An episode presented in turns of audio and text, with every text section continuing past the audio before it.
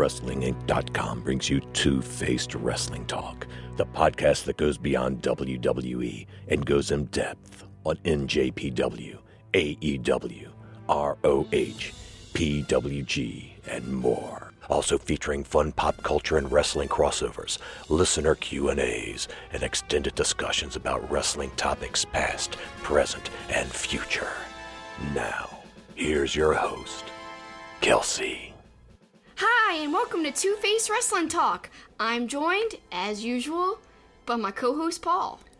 and we're actually recording like in daytime. So that's uh, if you're watching on YouTube, that's why there's so much of a glare because Yeah. there's so much sunlight coming through the window. But uh, we are ready to go to a big, big weekend of wrestling. I, I hope you've. Uh, I hope you've got a seat cushion ready, plenty of beers because there's Gonna going to fall there's going to be a lot of wrestling this weekend. Yeah, lots of beers. Three G1 shows, NXT, SummerSlam, uh, Ring of Honor Summer Supercard. I thought you were gonna say, get ready for a baseball game because Oh. we're going to one. Well, you started with a B, a big weekend. I thought you were gonna say the baseball No. game, which we're going to later tonight. Yes, baby cakes. Yes. The final season of the New Orleans Baby Cakes. Yeah. Haven't been to a game in two years. Figured I ought to see them before they leave town. Gosh, I haven't been to a game in like five or six, maybe even longer Yeah. amount of years. Back when they were the Zephyrs, Yep. before they became the Baby Cakes. So we're going to eat really bad after this podcast is over. So we have to And drink get lots of beer. through the podcast, exercise, time for beer, and awesome, terrible food. Yes. Like nachos with the crappy cheese. That's my fave.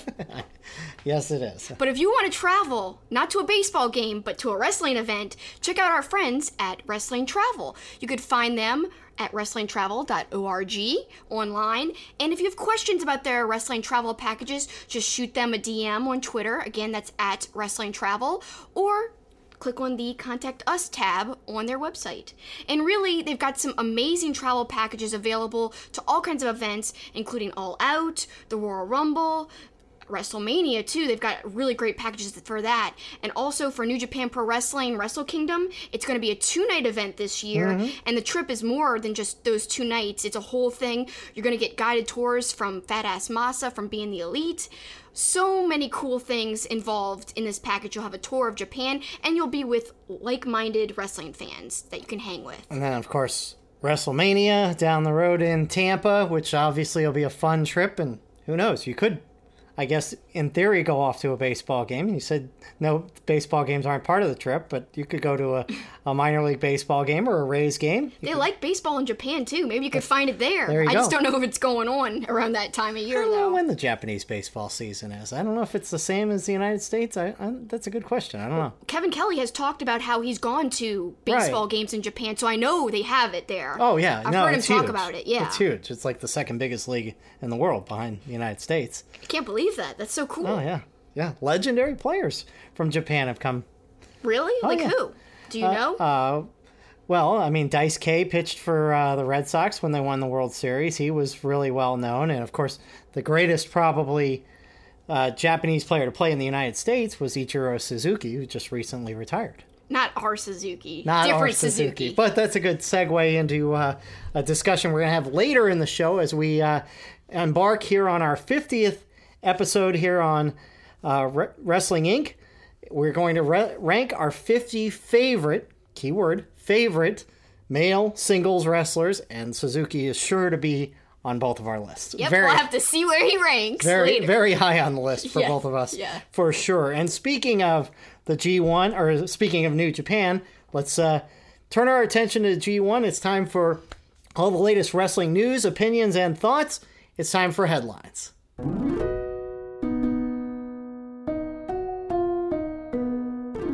And we are going to uh, turn our attention to this weekend in the G1. We finally have the uh, finish line in sight with the finals coming early Monday morning, Sunday night, wherever you are. Uh, but still a lot to be determined before we even get to the finals.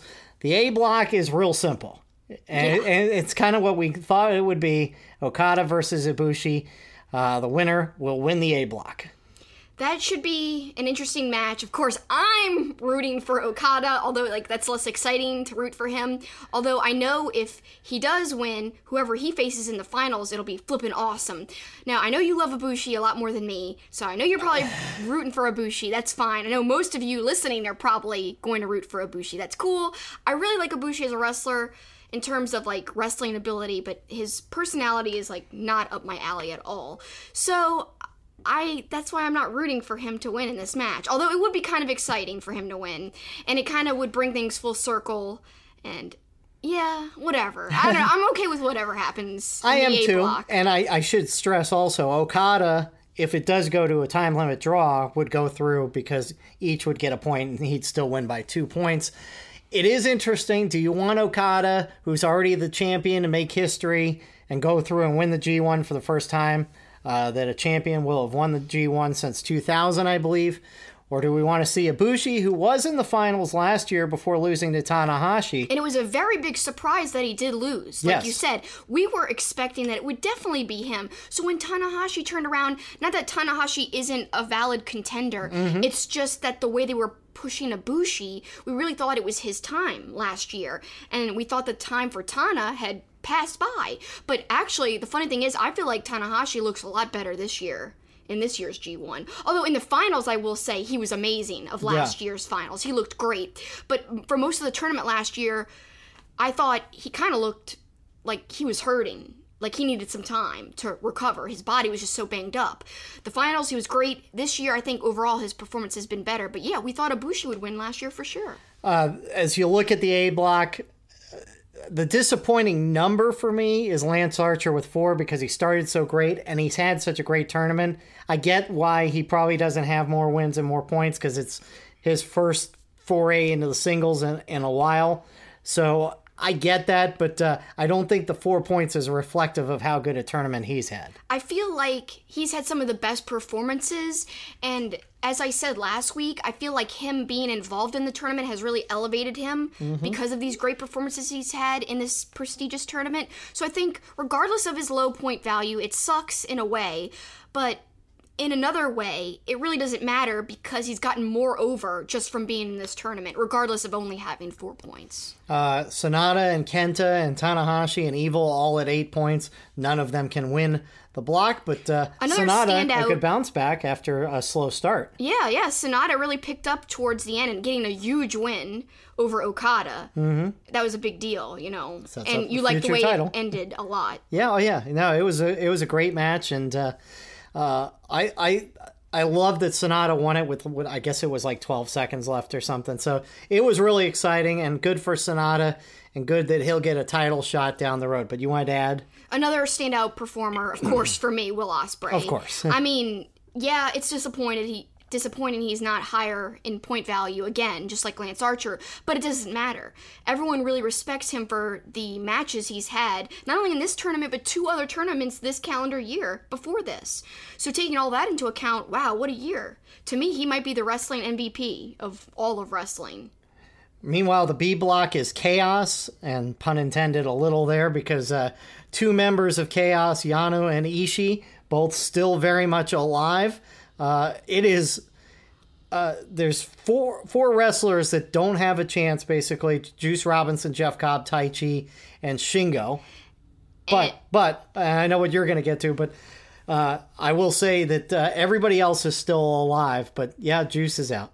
Yes, and this brings us to our verbal correction. Last week, in our notes, we marked that Juice had beaten Naito. That was incorrect. He did not beat him. And honestly, all the G1 matches sometimes blend together for us. Our notes are our only thing that keeps us tethered to reality, to remember anything that happened. So we didn't have any notes about the specific finish. We had Juice circled as the winner, and we thought, our notes were correct. So we apologized. Juice did not beat Naito. And I had said, Juice beat Naito. He's not a B plus player if he's beaten Naito, but I still don't think he's a B plus player even though he lost to Naito. I still think he's an A player. which we'll see where you have Juice ranked in your uh, ratings. I, I will say, look, we were wrong. We we strive to be factually correct, but we're not the NBC Nightly News. We don't need corrections and all that stuff. You know, yes, we made a mistake, but it's again, we're not reporting on, on congressional hearings or something, you know. So It, it, it is a bummer sometimes when you see someone point out a mistake and like there's no other positive like positive comments about the show. I know. It's like that sucks. so Because we talked about a lot of great stuff last week besides that one little mistake. so let's talk about the B block. Uh, Jon Moxley, Jay White, uh, Goto, and Naito are all at ten. Yano and Ishii are at eight as we head into the B block finals, or uh, yeah, the B block finals on Sunday morning, Saturday night. And Moxley's going to go against Juice, which ought to be a, a great rematch of uh, their U.S. title match. Yeah, it really should be a great match. I'm, I'm really excited about it. And I think, I honestly think that Juice might actually get his revenge here. I don't know. Could be, could be. I, I really think that could happen. Um, and that could be like the cherry on top of, because even though he's like kind of dead in the tournament, I feel like it'd be the cherry on top of the performance, kind of like a redemption coming full circle after his terrible performance in the G1 last year. But you know, how would that work out? I mean, that would basically knock Moxley out. It would. So, Um, I, but I think that could happen. I'm guessing that's going to be the main event. I mean, yeah, I guess. Yeah. although I think Jay White's match could probably be Yeah, probably the Jay main White and Naito. event as well. I think either way you could have it be the main event because I think why Moxley Juice is so important is because it's a rematch. Their first one had so much animosity and it does have a lot of meaning and Moxley has been so dominant. However, because there's all those tens tied, you could argue, yeah, well, it's just as important though with Jay White and Naito, Yeah. who are both at 10. But uh I don't I don't know. Uh, it should be interesting regardless who main events because those are the two matches I'm looking forward to really quite Uh, a bit. Ishii's still alive. He goes against Taichi, who's had a, a, actually a pretty good tur- tournament. Yeah, Yano going against Jeff Cobb. Yano's still alive. Come on, Yano. I Uh, love Cobb, but I want Yano to win. Goto going against Shingo. Shingo is uh, out, but uh, Goto at 10 points still has a chance. And then, as we mentioned, Jay White going against Naito. Uh, both of them at 10 points going into this weekend. So, Finals on August 12th. who comes out on the B, B block? I don't know. Uh, I hate predictions. All right, let's uh, let me put it let me put it this way. That's okay. You hate predictions. Let's put it another way then. What do you think is the best scenario for New Japan? Like what would you like to see and what do you think is the best result of who wins each block and who wins the tournament going forward if you were the the booker? What what do you think is the best scenario? Geez, I'm no Gedo, but I'll try. Um, oh gosh. Um, I honestly, I want to see Naito win the B block, and I'm fine with Okada winning the A block. But I think it could be Ibushi, and then you've got that because they've had feud already, Ibushi and Naito. That would be your finals. It would have a lot of meaning, and I could see Ibushi winning. That would be great for the company. I think they do see him as a future star for the company. I do think that main event of Wrestle Kingdom would draw Ibushi versus Okada. However, I really want to see Naito get his time.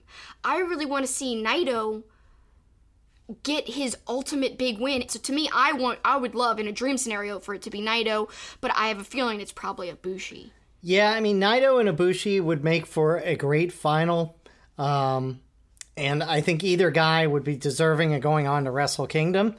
So I think that is probably your best case big name scenario. I don't think they're going to put Moxley through. I, I Yeah, I don't think so either. um. So then to me, the only other one is Jay White. Could it be Jay White and Ibushi? I would love if it was Jay White as well. That is a good point there because he didn't get it last year. Right. It'd be the ultimate revenge, and then he needs kind of like a bump up because he had been losing so much after losing the IWGP Heavyweight title. So I do think that would really benefit him, and he's also seen as a future star. It's pretty evident. Well, and it would be the ultimate dichotomy, right? He uh, got off to this great start last year, didn't get to the finals. This year, he gets off to the horrible start. Told everybody he's going to win six in a row. If he if he got to the it, final, it would be great. It would be cool. You know who wouldn't be happy about that? Rocky, Rocky. Romero, yes. The thing this week where Jay White goes to hug Rocky, or was that last week? I don't It was like remember. oh, last week, I think. I, where he's like, "Come give me a hug, Rocky." that was so funny. But um I forgot about Jay White. How I forgot in like two seconds of just just talking about him, I don't know. But that is a great possibility, and I'd love to see it. I, I do think, as I just said a minute ago, the company obviously sees White as a future pillar for the whole company. I believe. Yeah. Just like Ibushi. So I think either of them could win the whole thing. And his heel work is so great. Oh and, yeah. Yeah, having they, Gedo there. It's awesome. and plus, it'd be a cool dichotomy between Ibushi. Ibushi to me doesn't have as much personality. Jay White oozes personality, so that'd be kind of like a great yin and yang. And I can't wait to see the other uh, matches that they put together for uh, Monday morning at the Budokan. Uh, you know, it's going to be a great card as we wrap up the G1. Well, let's turn our, atti- our attention to AEW, where uh, Jon Moxley also resides. And uh, they announced two more cities for uh, the the shows two and three on TNT. Yeah, and I think they were great decisions. Boston and Philly, wrestling towns. You can't really go wrong there. Of yeah. course, they're going to do well. Yeah, I mean this this wasn't like some monumental decision. It's not yeah. like they picked Paducah, Kentucky, and took a big risk. They went to, and no shot at Paducah, but I mean Philadelphia and Boston are kind of like no brainers. You want to get momentum, you want to be in wrestling towns to get that momentum going. Then you go to smaller towns, and and that's how how it's going to go. So, uh, yeah, good decision. Very good decision, and uh, I'm excited about that announcement. I think those shows should sell out easily for sure. More news coming out of AEW. We've got some participants announced for the Casino Battle Royal, the buy in mm-hmm. for All Out, including Teal Piper, which is Roddy Piper's daughter, as well as I'm really excited she's back, or as she said, the bee is back, but the non censored version, she said. Jazz! I'm super pumped to see her back. Of course, a few months ago, maybe even longer than just a few months, she relinquished the NWA women's title because she had some health issues. So now she's back, and in the awesome video where they showed her announcing that she'll be in the Battle Royal, she took off her mask and she's bald. So I wonder if she was dealing with some serious illness like maybe cancer or or maybe she just wanted to look more menacing. I don't know, but I'm glad she's back no matter what.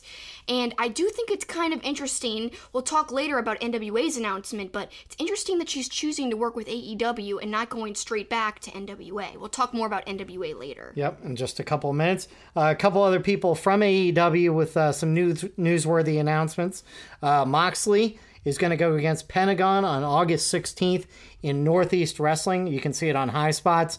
That's going to be a fantastic match. Yeah, I can't wait. I, I definitely want to watch that match, don't you? Well, it'll be kind of reminiscent of Pentagon's battles with Sami Callihan, the crazy oh, dude against violent. Yeah. yeah. I don't think there'll be railroad spikes no, though, probably. driven into Moxley's well, you, or Pentagon's. Well, head. you never know with Moxley though. That that's true, but man, that Sami Callihan set of matches. Amazing. Oh, I remember those. Also, uh, Chris Jericho podcast. Uh, you had a couple of things you wanted to talk about about him. Yeah, I just wanted to highlight a few of the recent Talk is Jericho episodes. They've been really great. Uh, recently. Of course, we mentioned last week Joey Ryan was on and he had a great interview with Jericho. Lots of awesome insight. He talked a lot about PWG, talked about his whole philosophy on wrestling, talked about his documentary, which, man, I can't wait to see that documentary. This is wrestling. Actually, some of the producers and filmmakers who worked on it worked with my coworker. They worked together on Bar Rescue. It's huh. pretty funny. I was just talking to him the other day. Uh, Dave Landry's his name. So that's kind of funny. Small world in the production biz yep. sometimes. Well, anyway, hopefully we could see that documentary quite soon. Then Jericho had on David Arquette. Great great interview. They talked about him trying to change people's opinions of him after the whole WCW stuff. Him trying to like rectify that he's not just in it just cuz he loves wrestling. And that really came across in the interview. I will say, Arquette, his memory wasn't very sharp in this interview. He kept saying, like, I don't really remember how they told me about, you know, I would win the championship. It was all kind of like, you know, very non-specific. That's what he was saying. So I would have liked a little more specifics, but I still enjoyed the interview overall. Check out that episode. And then finally, they had on the director Tommy Avallone of the Bill Murray documentary that we just watched. And it was fascinating because you might be thinking, well, what does Bill Murray and the documentary about Bill Murray have to do with wrestling? Well, a lot actually, because the filmmaker has a lot of ties to wrestling. He's a big wrestling fan. And if you look back throughout his documentary career, he's included wrestlers in almost all of his documentaries, including the very first one, I Am Santa Claus. That stars Mick Foley because Mick Foley's super into Santa and he wanted to be a Santa. And then a whole bunch of other people who basically lived their life as Santa. They were full time Santas, essentially. That's a great documentary. He also produced and edited Ghost Heads, which are about super really, really in depth, hardcore Ghostbusters fans. And in that documentary, that featured Zack Ryder and a whole bunch of other really big Ghostbuster fans. And then finally, this Bill Murray movie, uh, which really uh, doesn't on the surface have to do with wrestling, but he did interview George the Animal Steele, and he actually worked with Bill Murray in a movie and had a lot of stories about that. That's not included in the documentary, but Tommy Avallone talked about it on Talk is Jericho, and he talked about a future project he's str- trying to start up about Andy Kaufman and Jerry Lawler, and everything behind the scenes about that which is great. And I'm sure it's going to be different because if you saw uh, Jim and Andy, which is the movie about Jim Carrey portraying Andy Kaufman, there's a lot of crazy footage between Jerry Lawler and Jim Carrey, who is like in character as Andy Kaufman. This will go into more of the actual real feud Right. between the real Andy Kaufman and Jerry Lawler. So it'll be a lot of info that no one knew about before. So I'm looking forward to Tommy's new stuff and check out the interview with Avallone. It's really, really good on Talk is Jericho. I have to say it was awesome because I love Bill Murray. So it was great to hear about, you know, the making of the movie and how much everyone likes Bill Murray. Chris Jericho had some Bill Murray stories. So if you want to hear about that, check out the podcast and uh if only I had a Bill Murray story. it's like my number one dream in life. I don't care I've met tons of great wrestlers and it's been great, but I'd give it all up if I could tomorrow run into Bill Murray or if he could come to my Halloween party. I don't care. Like he likes to crash parties. Please come crash my Halloween party. You're my favorite actor of all time, and it's for like the last 20 years I've wanted to meet him. I've lived by his mantra from Meatballs. It just doesn't mm-hmm. matter, and they talked about that in the documentary. And Jericho talked about it just doesn't matter the philosophy. So check all that out. And Bill Murray, if you're out there, please come crash my party, my Halloween party next year, I was Saturday say- night, not gonna- this year. I was going to say, emphasize that it's not this Halloween. No, it's next Halloween. My dad and I were plotting that it'll be on Halloween. Huge blowout, every inch of the house decorated from It- floor to ceiling. It's insanity. it is insanity. I mean, we spend like nine months decorating, usually. Uh, speaking of insanity, like that segue, Yeah. uh, NWA has decided to uh, split from Ring of Honor. We talked about that last week, and I am a little concerned about their future and how they're going to carve out a niche. They've got the brand name, and now they've got a, de- a decision they've made on TV. Yeah, I'm a little mixed on this. I want them to succeed, but it does seem like a lot very soon, especially with AEW on the horizon, literally on the same time timetable Right. as them. So they're going to be aiming to launch TV tapings in September, October. That's nuts to me. That's right around the corner. I mean, and they just made this announcement today. We're in August already. So it's like, wow. And their roster, you know, I know a few people, obviously Nick Aldis Right. being at the very helm, but and Eli Drake as we talked about last week, but how deep is their roster going to be to do a whole show on their own? And to quote what the press release said and what the video said, I call it a press release because it was like Billy Corgan announcing this. Um, he says, you know, the goal is to bring the NWA back into the spotlight, run on its own oxygen. And they did thank Ring of Honor. It was awesome to be on their stage and to share the spotlight with them, but, you know, Corgan emphasized going out on their own. I just. I, it's a, it's a hefty goal right now with all this stuff happening in wrestling, and he did say it's the most exciting time in wrestling right now It since is. the '70s. It is. But man, But a lot of competition too. Yeah, I mean, you've got New Japan, WWE, AEW, Ring of Honor, even Impact is probably a- ahead of the game right now. So, I mean, right now you're you're trying to carve out a niche, starting out in sixth place at best. And before, you know, they didn't have any trouble working with other promotions because they didn't have TV. Will TV be a hindrance for them when they're trying to have matches with other companies? So will they have to ex- sign people to exclusive deals?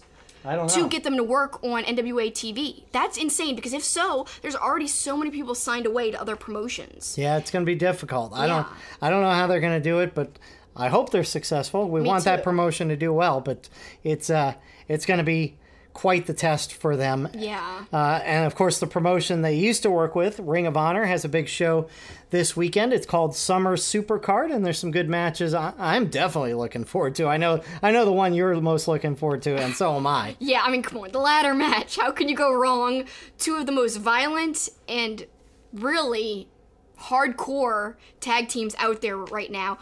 God versus the Briscoes. And the ladder war match, like, those are typically so insane. Like, more than like a TLC match in WWE. It's like another level. It's Right. really, really violent.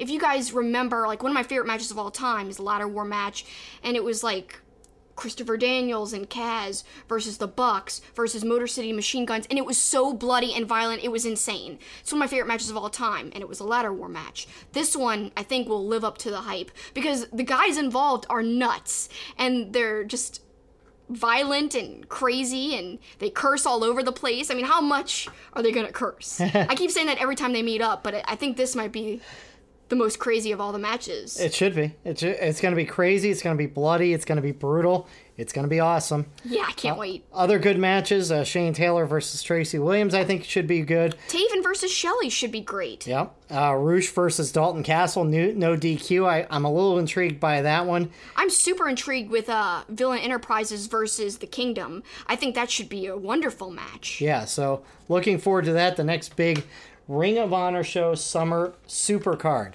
Let's turn our attention to WWE. And before we look ahead to this weekend, a couple talking points on TV. Uh, Trish Stratus is going to be in SummerSlam, but I, I find it curious that she didn't participate. She was in a tag team match on Monday, didn't participate, came face to face with Charlotte Flair, but didn't really have any sort of physicality. So I'm curious if they're saving Trish Stratus or if they're worried about Trish I don't think they're worried. They're probably saving her. However, I do think that Mickie James carried her in the last match she was in. I believe it was Mickie James, if I'm remembering her past match. Uh, all I know is, unless it was a different person, but all I remember is Mickie James carried one of the women legends in a match. I think it was Trish. And uh, Mickie James is amazing. She's out right now, just had surgery not that long ago, hoping for her a speedy recovery. But I'm not liking this Trish angle. I mean, I know people are excited. They're like, oh, I never th- thought I would see Trish wrestle again or ever for newer fans, you know? But to me, it's like, let the past be in the past. I'm, I'm sick of all these callbacks.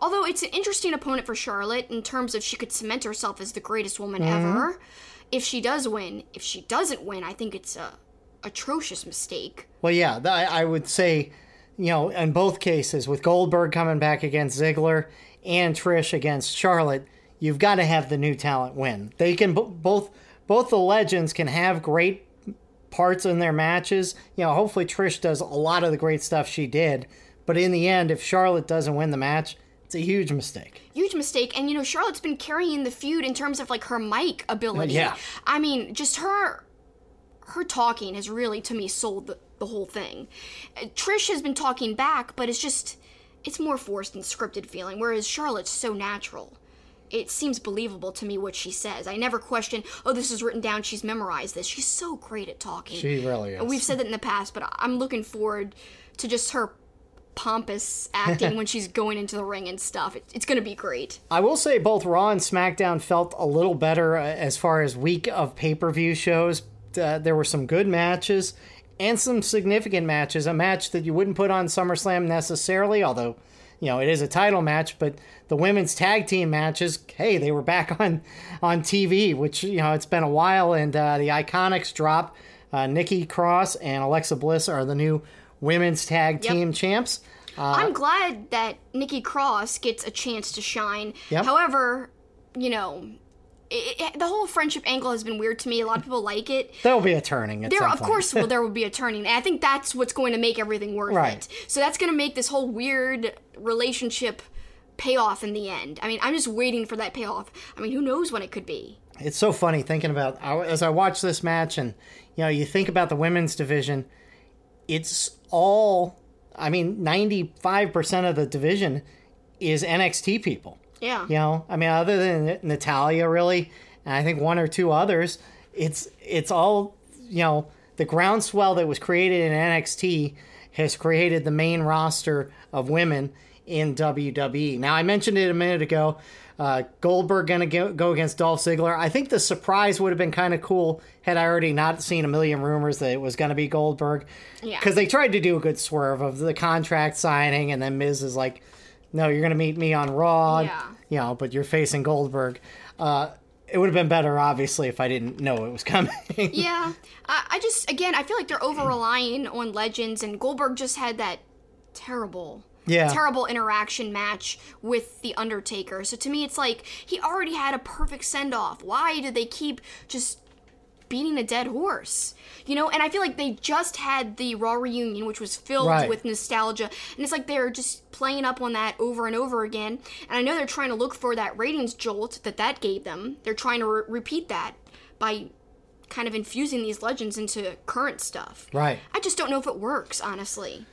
We'll see, for sure. Definitely, I don't think I don't think it turns viewers like out of tune viewers in for an extended period. No. I think if anything, they might come in, watch that match, and then tune out again. So it's not really adding anything in the long term, in my opinion. No, I agree with that. Uh, one other thing I wanted to mention from TV before we switch to the weekend, I think Kevin Owens must be watching our, or listening to our podcast because he almost word for word said what I said, I believe, last week uh, on the match with him and Shane McMahon. He said to Shane, Hey, if I've got to quit, why don't you have to quit? That's what the WWE universe wants. And that's what I said That is week. what you said. I wish you listened to our podcast. That'd be so freaking cool. But that's ridiculous. No way.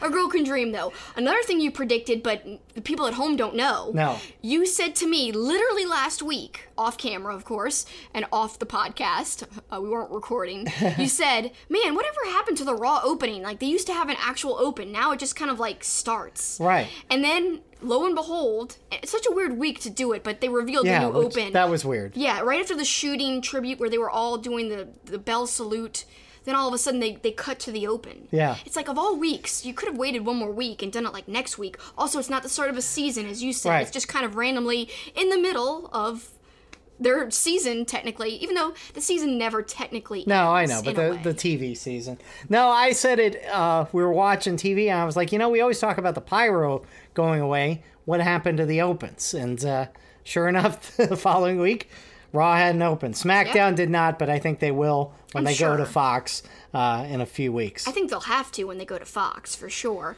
And then let's move on to the weekend now. Looking ahead to NXT Takeover, of course. I know you're pumped about it. I'm always pumped about NXT takeovers. They're all freaking awesome. They're all right. They're always They're good. pretty good. They're always good. Uh, I'm not sure about a, another two out of three falls match between Gargano and Cole, but at least they're shaking it up with each guy getting a stipulation, and if the third stipulation or the Each third fall yeah, gets a stipulation. yeah, Yeah. the third fall happens, William Regal gets to decide it, which obviously we know that's going to happen. Yeah.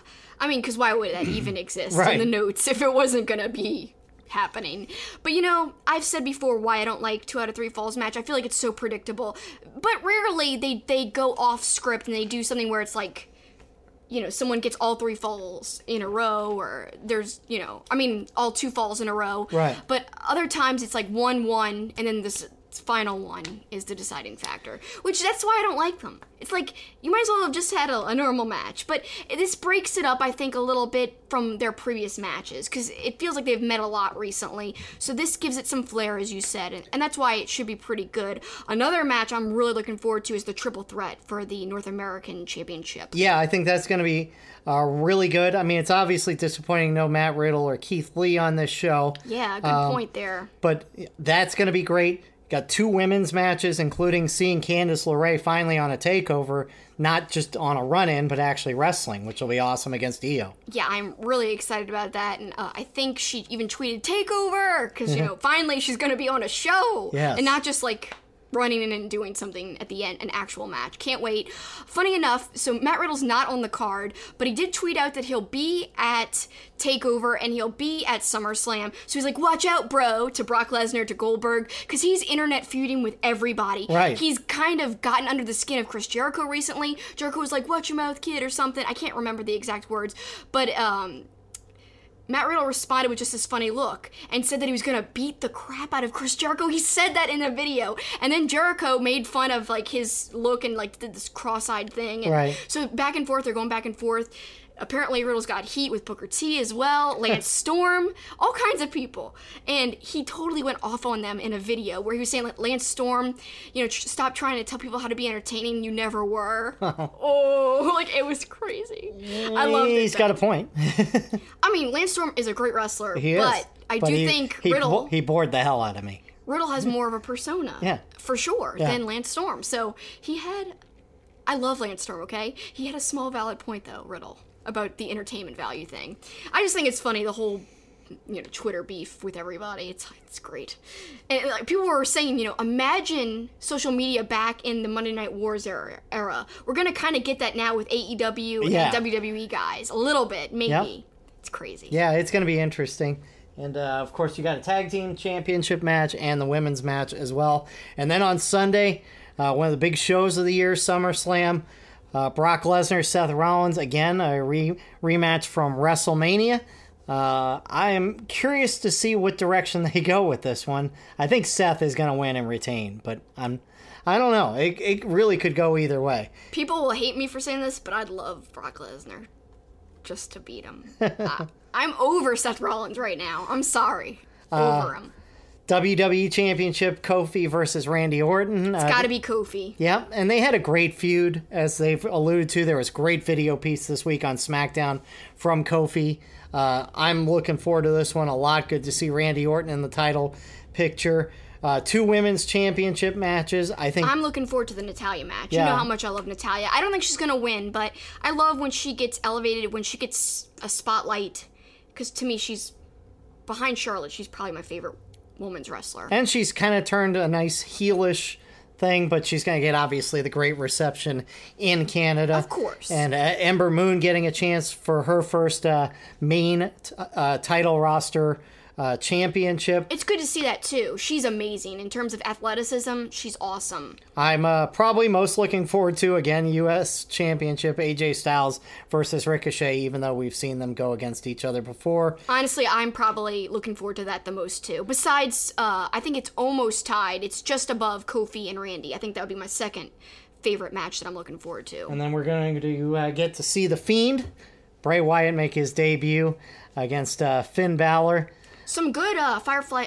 I can't say it. I can never say it. Some good Firefly Funhouse episodes recently. Liking that still. Yep. I really, really dig what's going on. Um, how will it translate in the ring for an extended match? We'll have to see. Yeah, and I hate to, you. You got to figure Bray's going to get over, but then again, it bothers me that Finn, as I've said in the past, never has gotten really. I mean, he got the Intercontinental title, but, But it's always short. Yeah. Short, short burst instead of anything extended. ever since in he got hurt. I know, but I don't think it's just that. I think WWE on the whole, it's about very short bursts of things for the most part. Except it, the exception lately, Kofi Kingston. That's been great to see him have an extended run. I like that quite a bit. So, uh, big weekend of wrestling, and we'll talk all about it uh, next week. But when we come back, we're going to begin uh, in celebration of our 50th episode on Wrestling Inc. We're going to discuss our top 50 favorite single male wrestlers, uh, and in no particular order when we come back. It'll be 25 of those 50, and we'll see where we rank them. Yep. Two Face Wrestling Talk is proud to be sponsored by Wrestling Travel. Check them out on Twitter at Wrestling Travel. Also, go to their website, wrestlingtravel.org, to find out about all the exciting travel packages, including a travel package to All Out, which includes four nights hotel stay, Starrcast Platinum Bracelet, and a lower bowl ticket across from the hard cam. They also have a very fun Wrestle Kingdom travel package, which includes round trip airfare, five night hotel near the Tokyo Dome, lower bowl tickets to both days of Wrestle Kingdom, and guided tours by Being the Elite's fat ass Masa. Come on, who wouldn't want to hang out with Masa? I think that's like the coolest thing they offer. you get to have some time with him meet him, interact with him. He'll literally be hanging with you. And you'd get to be a part of the first two day Wrestle Kingdom, which is going to be really special, in my opinion. They also have travel packages to WWE events, including WrestleMania 36, which you can sign up for information at WrestlingTravel.org. And they've got packages to the Royal Rumble as well, plus other events too. Check out their website. There are USA travel packages, but also UK travel packages. So whether you live in the UK or where we live in the United States, you can find something for you. Also, don't forget they've got a friendly staff that can help you out. DM them on Twitter or contact them through their website. Thanks, Wrestling Travel. Our Two Faced Wrestling Talk logo was inspired by Two Face, the Batman animated series character, and his coin. The logo was designed by the talented and creative artist Eric Hudson. Eric creates wrestling themed pieces as well as other pop culture art. He is also currently working on a Roddy Piper comic book. You can follow him on Facebook, Twitter, and Instagram at Dreaded Dinosaur. You can also support his work by becoming a patron at patreon.com slash dreaded dinosaur. Please check out his work. And now back to Two Face Wrestling Talk. So again, we're going to be ranking 25 of our 50 favorite wrestlers. We just picked 25 of the 50 list randomly, and we're each going to give our ranking number. And we'll talk a little bit about why they're on the list, etc., etc. And this is all in honor of our 50th episode, which is this episode on Wrestling Inc. And uh, we came up with a list, you know, together we, where we put a list of 50 and then kind of whittled it down because we, we had 38, I think, common, and then we had to kind of compromise on who else, whose people would end up on the list. And again, favorites is the key word here, not best wrestler. Uh, also, somebody asked, oh, nobody from the past, this is current wrestlers only. And uh, we're also going to elicit from you guys next week on Twitter. We want to hear your top five favorite wrestl- male wrestlers, and we'll read some of those answers next week. Yep, and I can't wait to read some of you guys' opinions. Uh, always have great things to say. And who knows, your list might be drastically different than our top fives. We'll have to see. Okay, so let's get right into All it. right, random top 20 or top 25 wrestlers, the top half of the list, and we're going to debate our rankings. Yes. All right. Starting off with Ibushi. Where do you got him ranked? I put him at six. Oh my god. okay, But I, you know I'm a huge fan. I can't believe he's six for you. Uh, he's 46 for me. Oh my god. 46. Are you insane? no. Oh my god. Well, at least you're consistent because you badmouth him all the time anyway. Yeah, but he's not 50. Yeah, well. And he's over some people that you, pr- I don't know, whatever. Anyway, uh, I was surprised some people that actually were closer to 50 than him. I put him at 46 because I like him, I like his wrestling, but his personality is just not for me. Right. To me, it's just bland, whatever. Kenny Omega. Kenny Omega is number four for me, so he's much higher than Ibushi. I actually have him higher than you. I've got him at three. what? I know. wow, that's surprising. Uh, Speedball Mike Bailey. Number 31 for me. So he didn't make the top 25. I like him a lot. I think he's underrated. He's a great flyer. He reminds me a lot of Will Ospreay in terms of he could do a lot of aerial stuff. Uh, but a lot of people don't know who he is. But Well- he had to make my list. I love him. And that's why I made him number 50. Oh, because I do like what I've seen from him, but it's been so little. I've literally seen four Speedball Mike Bailey matches, so I have not seen enough of him to like. He would not have been on my top fifty list, but he was Yeah. one of the one ones I conceded for you to be on the list. So There's like 20 I conceded for you. So twenty, we had like thirty-eight in agreement. You're, I had at least 15 I didn't want that you had. you're an exaggerator. Whatever. Uh, MJF. Uh, I, I wish I could have put him higher, but I had so many I wanted to put above him. 21. He did make the top 25, though. You have him higher than me, not by much. I had him at 25. Uh, I want to see more from the wrestling side, but th- to me, there is currently nobody better on the mic than MJF. He's great. Like, if it was just about the mic, he would have been even higher. He might be number one if he, I mean, yeah, he's incredible, and man, it's just the beginning. Imagine that. Like in five years, he could be like the top heel in all of wrestling. That's Could how be. good I think he is. I can't wait to see where you've got the next one. Although I have a good idea, Seth Rollins. Fifty. Yes. I freaking hate him, and he wouldn't be on my list at all. That's someone I conceded for you. I was like, I wouldn't. It wouldn't be in the ballpark.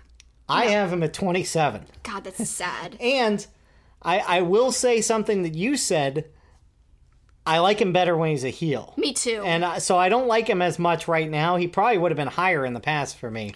But in the past, like his first title run, yeah. back when he was like all like smarmy and people were sick of him then, I loved him then. To me, he would have been probably definitely maybe 30 or 25 back then for me. Beer City Bruiser. Number 15. All right. He he's ahead of a lot of people I know. People are like, "Oh my god, Ibushi's like 46, but she's Yeah. got Beer City Bruiser at 15." I love Beer City Bruiser. I might be personally biased. He's been so nice to us, so kind. His wife is awesome.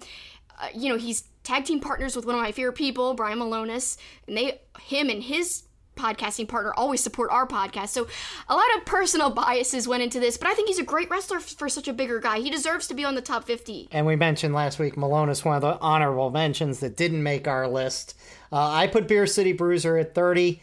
Uh, I've mentioned in the past, I've seen him in person, like when nobody really knew who he was uh, at, At the Summerfest. Brew City Wrestling. And so he, uh, uh, uh, you know, he was so great to us on the interview. He's very entertaining. He's super athletic. So Well, made him 30. you know, at, at that Summerfest match at Brew City Wrestling, he really captured the random audience. Like, you don't have just wrestling fans there. That, it's a lot of random people going to see a wrestling show, essentially, because it's at a music festival. So he was in the main event, and to me, he got more attention and he got more eyes than anybody. He really captured the audience, even though they might not have all been wrestling fans. So to me, he definitely deserves to be on this list. Okay. Matt Riddle, Where'd you put him? number seven. So he's in the top 10. I have him at 28 Uh, What? for now. That's sad. Um, God, I, I and, pathetic. and by the way, Ibushi's six and Riddle's twenty eight. Ugh. yes, ugh, absolutely, absolutely. I love Matt Riddle, but come on. No. no. I will say, and we probably should have said this at the beginning. If I did this list again next week, the people would be bounced all over the place. I uh, once I got through like my top ten and my bottom seven or eight, you could have made a hodgepodge of anywhere for a lot of these. I gotta say, I already have changed mine like three times since we originally like made the list of fifty. And also, if I were to make it tomorrow, not even next week, it would be different. I like. I was tortured over. Well, and I literally rushed to do my list. I know. before we did the podcast. So Well, you know, like Matt Riddle, like maybe it would have been higher on Might a different day. Like I probably could have had him in my top five, but like I kept just. I was tortured over certain ones. I was like, I don't know, I don't know. It was very hard for someone who's like terrible at decision making. This is like torture. So Yeah, like I look at my list now and I see some people I probably could put him ahead of. So Yeah, like Matt Riddle, like maybe I should have put him like you know closer. You you're thinking you technically could have put him closer to one, like no. I'm saying I could have put him a lot higher than 28. like what do you mean like closer to thirty, or you mean No, closer down more- to one? No, like in into the top 20 for sure. All right, the next one is one I kind of insisted on. You didn't have on the uh, Initial our, our list. mock list, but I just think because of his mic skills, and I think because of his talent, and I, I still feel like he's still just scratching the surface. I've got uh, this is Kenny King, and I put him at 42. I put him at 40. Wow, I had him above you. like closer to one, and you're the one who insisted him on the list. I uh there's a lot of people you wanted on the list that I didn't want, so there or who are closer to 50 than him. I love Kenny King. I actually have respect for him. I really didn't want to put him in the you know, the bottom 10, but I, I, I had to put so many other people ahead of him. He's great on the mic, though. He's got a great personality, and we really had the pleasure of interviewing him. He was super nice to us. So Brian Cage. I couldn't put him in the the last 10. I had to make sure he was out of the last 10. I put him at 39. So he's out of the, you know, 40 to 50 range cuz I wanted him to be closer to, you know, the lower levels. He's a great guy. He's actually been interacting with me on Twitter this week a lot.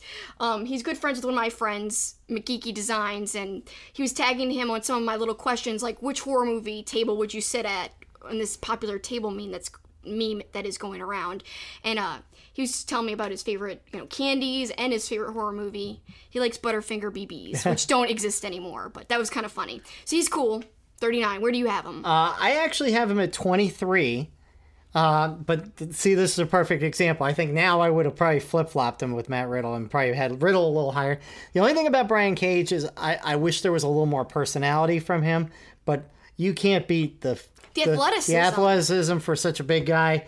Uh, and we don't get to see him because we don't see as much of impact as we we used to. So he is 23 right now. Aleister Black. 47. I have him as 20. He's actually one of the more entertaining wrestlers for me right now.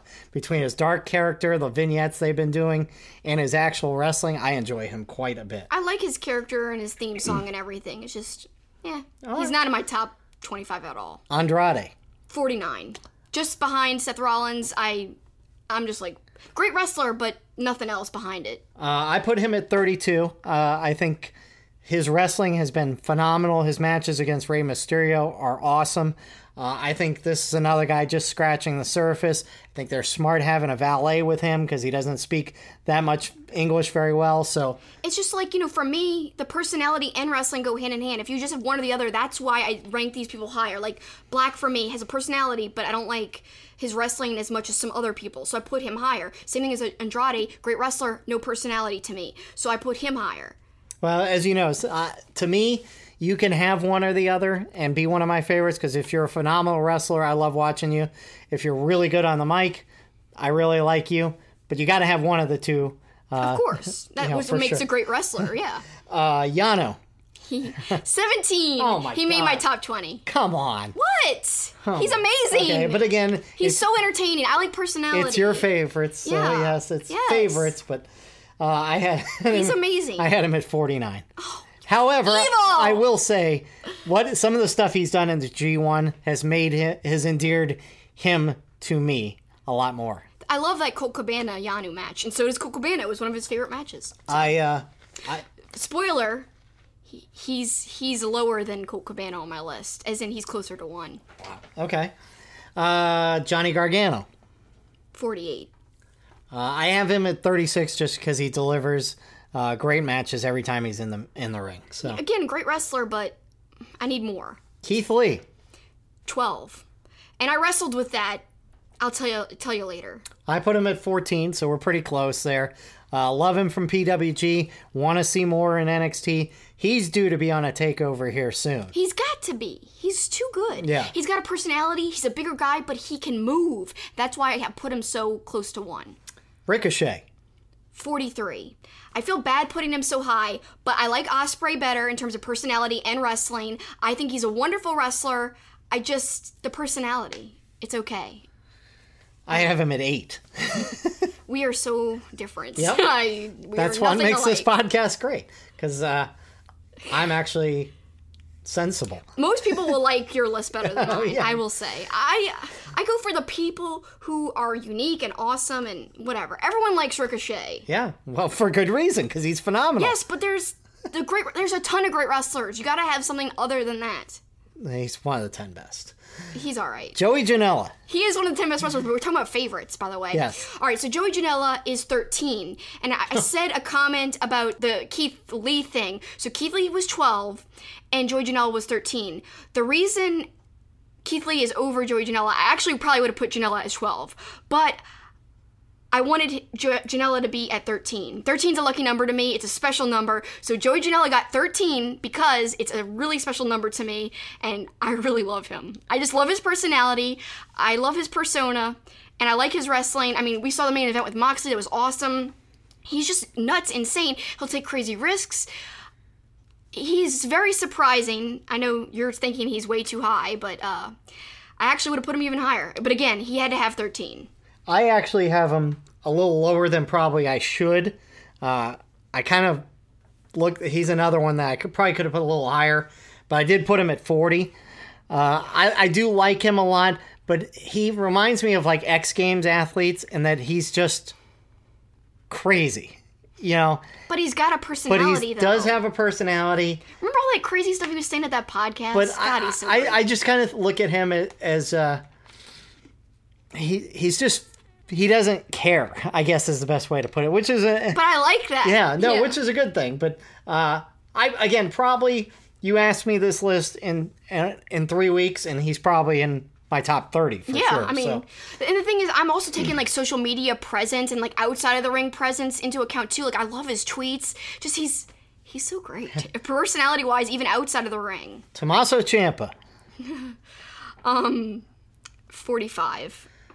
See, so we, we So, so you wanted Ciampa on the list. I wouldn't have put him on my list probably. You wanted Gargano, and all of them are like right 40 to 50 which makes sense for me. which makes sense i put him at 26 just because he Well he's been on the shelf is a phenomenal wrestler.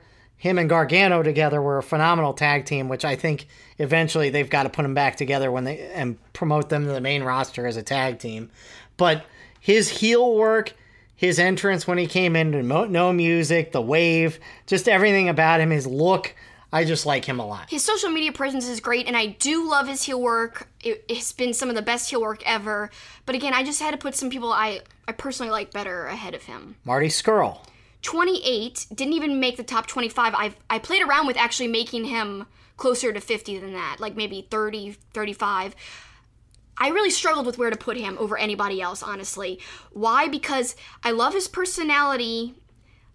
His wrestling's not my favorite i love the finger snap i love some things about him i love his entrance a lot i love his like gear but there's some things I don't like. Right now, I feel like he's being sloppy. So his current like performance, I feel like he's not giving it his all all the time. Recently, I don't know. He's just lacking something for me right now, and that's why he's not like in the top 25 even. He's not even in my top 40. I put him at 45. Yeah, like I, I was thinking I, made a mistake and should have put him closer to that even. I, I love his entrance, obviously. I love his ring gear. I love his personality, and I probably could have put him a little higher.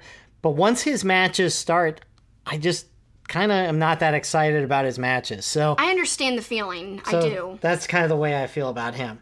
Jeff Cobb. Another person I really struggled with, honestly. I kept playing around with where to put him. This was so difficult. I ended up placing him at 42. I hate that he's in the bottom 10, but the reason is, I've said this last week and the week before, he has not been the same Jeff Cobb as I remember from PWG a few years ago, even just three years ago. And a lot of people, other than me, like my friend Anthony, said the same thing the other day, and I was surprised to hear somebody other than me think this that they think that his matches have been sloppy a little bit and that he's slower than usual. It's almost like he's holding back. It's not the same Jeff Cobb in this G1. I mean, he's had decent matches. It's just not the caliber. I remember when he was tagging with Riddle. I remember when he was having singles matches in PWG. It's just not the same. So for that reason, he's kind of not anywhere near my top ones. He's at 42. I get that, uh, but I, I'm still a huge Jeff Cobb fan. Uh, from seeing him in person at PWG to actually talking to him at uh, the WrestleCon Super Show here in town, and what a nice guy he was. And I just love everything he does. And you know, yeah, I, I get your point that he doesn't look the same as he did in PWG. Neither does Brian Cage. I'm saying the performance isn't the same, not just the look. Yeah, I, I, I don't know. I, I still think he's really good. So uh, I, I put him in my top 30 at 29. AJ Styles. I struggle with this too because originally, if you asked me this last year, he might be three, five. He's 10. He still made the top 10, but he's not in my top five right now. I love him. I just, I'm not as fine tuned to what he's doing right now. One of the great wrestlers in the world, though. One of the greatest. I put him at number four. Uh, and this is So, so far, who are your highest ones that you've read? uh, Omega, Styles, and Ibushi. At what? Uh, three, four, and six. Okay. So with AJ too, it's going back to his great matches in TNA, his great matches in Japan. You know what he's done in WWE has been awesome. Uh, so I, I I don't see any slippage with him, and so uh, that's why he's still in my top five. I mean, I don't think slippage in terms of performance. I'm just not invested in him as much as a, a person I like. Well, that's because you hate. WWE. I don't hate it, but I don't like it as much as other promotions. So maybe that has a play in things. I don't know. Who is your highest WWE person? Have we gotten to the, your highest WWE? Oh, I'd no- have to look No, we haven't because I just looked at your list accidentally. So, What, what? But- You're not but- supposed to do that. all right, Jon Moxley. 37. Not not higher because I, he's on a hot streak right now. He's great, but he's not a personal favorite. He actually used to be like if you guys want a tidbit about me, um, I used to like Jon Moxley, aka Dean Ambrose, quite a bit. When I first got into wrestling, he might have been my favorite wrestler. When I first got in as a casual fan, really, he was like my new favorite. Of course, I had legends that were favorites over him, but in terms of current wrestlers at the very time, it was him. But yeah, now he's he's gone further back for me. But he's doing great right now in the G1. He, his personality's on fire. I do think he's wonderful. his reinvention his i mean i always liked him as ambrose anyways he probably even even as ambrose even in the time towards the end where it wasn't as good he probably still would have cracked my top 50 but now he's back to what i love about him what I said, you know, a year and a half ago or whatever, that I would love to see him go against Suzuki because this is the wrestler that I love. And so, number 17 for me. Oh, that's pretty high, yeah. I mean, again, I mean, I'm not that far off from you, just 20, 20 places off. So then we go to Juice. Here's kind of like the big thing. Everyone's gonna wonder where I put Juice. Where do you put Juice? Let's go for you first. I put him at 35. Not that far off from where I put him, I guess. No. I mean, you know, again, the whole B plus thing. There's nothing wrong with being B plus. I don't think he's a B and you don't even think he's B plus. I think he's uh, in my top 20, and he's there at number 20. Okay, fair enough. Matt Taven. Yeah, you go first. I put him in the top 20. I put him at 18. That's surprising me. I, I like him a lot. I like his his work on the mic, his personality. Doesn't hurt that he's a Boston guy. So Bias. all of that, uh, I, I'm putting him at 18, and that's probably the one, or one of the ones that I'll probably get the most heat on because I know not everybody likes Matt Taven, but He's uh, number 36 for me. And that sounds like, oh, man, you didn't even put him in your top 20 and you like Ring of Honor and you've been defending him. I do think he's a great heel champion. I just, there's a lot of people I love, pardon me, ahead of him. But he's ahead of people like, like to me, he's lower on the list than Ricochet, so I've got him in a better spot than Ricochet. I've got him in a better spot than a lot of people, like Ciampa. I mean, heck, even a better spot than Moxley by one point. So to me, uh, I think Taven's a good spot on my list. 36. All right, then uh, our second and last one today is Lance Archer, and this is somebody for me. If you had asked this question three weeks ago, he may not even be in my top fifty. But what he has done in the G1 has been phenomenal. I can't wait to see more of him. I can't wait to hear him talk more. I can't wait to hear him besmirch his opponents in Yeah. the ring. I put him at twenty-two. I put him at 19. Wow. I really love what he's doing. He had to be my top 20 for his performance in these last three, bleh, these last three weeks, and because you know you mentioned you wouldn't have had him even in your top 50. I would have because he was great when he was spraying the water, going into the crowd, terrorizing kids before he was a singles guy. When he was with. KES, so to me. I always liked him, but of course he technically couldn't have been on our Well, I was just so gonna say, technically that would have we have to disqualified single him. guys, yeah. But his personality, if we're just going by personality, no matter singles or tag, he would have been on the list. But he's way higher now from these last three weeks after the G1. So Lance Archer, 19 for me, and finally Sami Zayn. We're gonna go do the next 25 next week. We'll rank those, but let's go Sami Zayn. Uh, you're gonna be disappointed in my ranking. Of course him. I am. Uh, even though I like Sami a lot, forty-three. God, you're pathetic. I can't stand this. This is the worst. I hate this. Um, Yeah, I I hate. bet you do. I do. especially when we see where you ranked him. I ranked him at number three. He's amazing. His personality's awesome. His entrance is awesome. Uh, he could play heel or face. Of course, I like him way better as a baby face. He's such a pure, wonderful baby face. His wrestling ability is amazing. Look back at the Nakamura match, one of my favorite matches of all time. I've watched that match 20 times. I love that match, that NXT TakeOver match. Um, he doesn't get the chance to shine as much as he should. You look back at his El Generico stuff, gold. Anything he's done is gold. His work with Kevin Owens, gold. Against Kevin Owens, gold. I just love Sami Zayn. His place on the card, I'm very disappointed. Never had a singles title, really. Disappointed. It's not his fault. He's still a favorite. It's not his fault the way he's been booked, so it's a bummer. But he's number three. I wish he was booked like he was number three in people's hearts in. WWE. do love Sami, but uh, currently, not not deserving of number three for me. Whatever. Ricochet is over Sami Zayn. Yes. I cannot stand that. Yes. Well, Sad. tough. So our second. I'm sure lots of people agree with you, though. Our It's second fine. 25 will come uh, next week, and then we will review our top 10 again and hear some of your comments of your top five. The funny thing is, you're berating me for not liking WWE, but here are WWE guys in my top three. That is true. there you go. Yeah. So, I bet he's your only one in the top 10. Well, AJ, you said was 10, I think. yeah, AJ is 10. So, that's two WWE guys in the top 10. For me, that's pretty darn good. Actually, I'd I may say. only have two or th- three at the most. I don't have to. Really? Yeah. Nuh-uh. WWE guys? I thought you already named like a couple that were in the top 10. You had named what, 3, 6, and 3, 4, and 6 or something? Yeah, but uh, AJ. Kenny Omega was 4 or 3. He was four. Or no, he was three. AJ was four. So, but in the top 10, AJ and Ricochet, I think, are my only top WWE guys. So he's saying AJ and Ricochet are his only top 10 WWE guys so far. We still have a whole nother 25 wrestlers to go into next week. Wh- what do you guys think of our list? I'm sure you're all going to hate on my list. That's fine. My rankings, you'll, you'll hate on them. That's fine. Everyone is entitled to agree to disagree, as we always say. It's And always it's time. okay. Now it's time to close out the show, uh, and you wanted to do a tweet of the week, and I'll uh, kind of respond from there. I do want to do a tweet of the week, but I also want to say these 50 episodes have been great. Thanks for co-hosting them with Sure. me. We've done a lot of really, really thing, a lot of things that I'm proud of. Yeah, no. So I really appreciate us doing the show. You sticking with me. But I will say, I mean, if I had to pick a favorite thing we've done, I don't even know.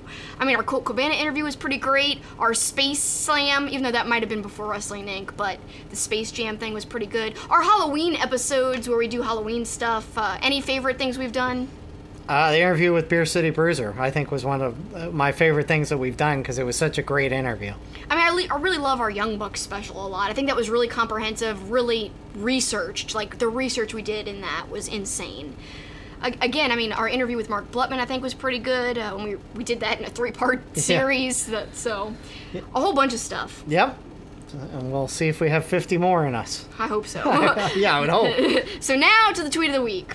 So it's from Beer City Bruiser, who we were just talking about, and I ranked him pretty darn high in my top 25. I love him. So, uh, Beer City Bruiser, he says, getting ready to say goodbye to a great man. To some, he was a mentor, others, a father figure. To most, he was the boss. To everyone, he was a legend. Today, we say goodbye to the greatest wrestler on God's green earth. Goodbye, Harley. Rest in peace. We love you. Thought it was a very heartfelt goodbye, really sweet message, and of course, Harley Race was Beer City Bruiser's trainer, so they were very close. Yep, beautiful uh, send off by Beer City Bruiser, and uh, WWE put together a great video package. If you haven't seen it, they aired it on Raw and SmackDown.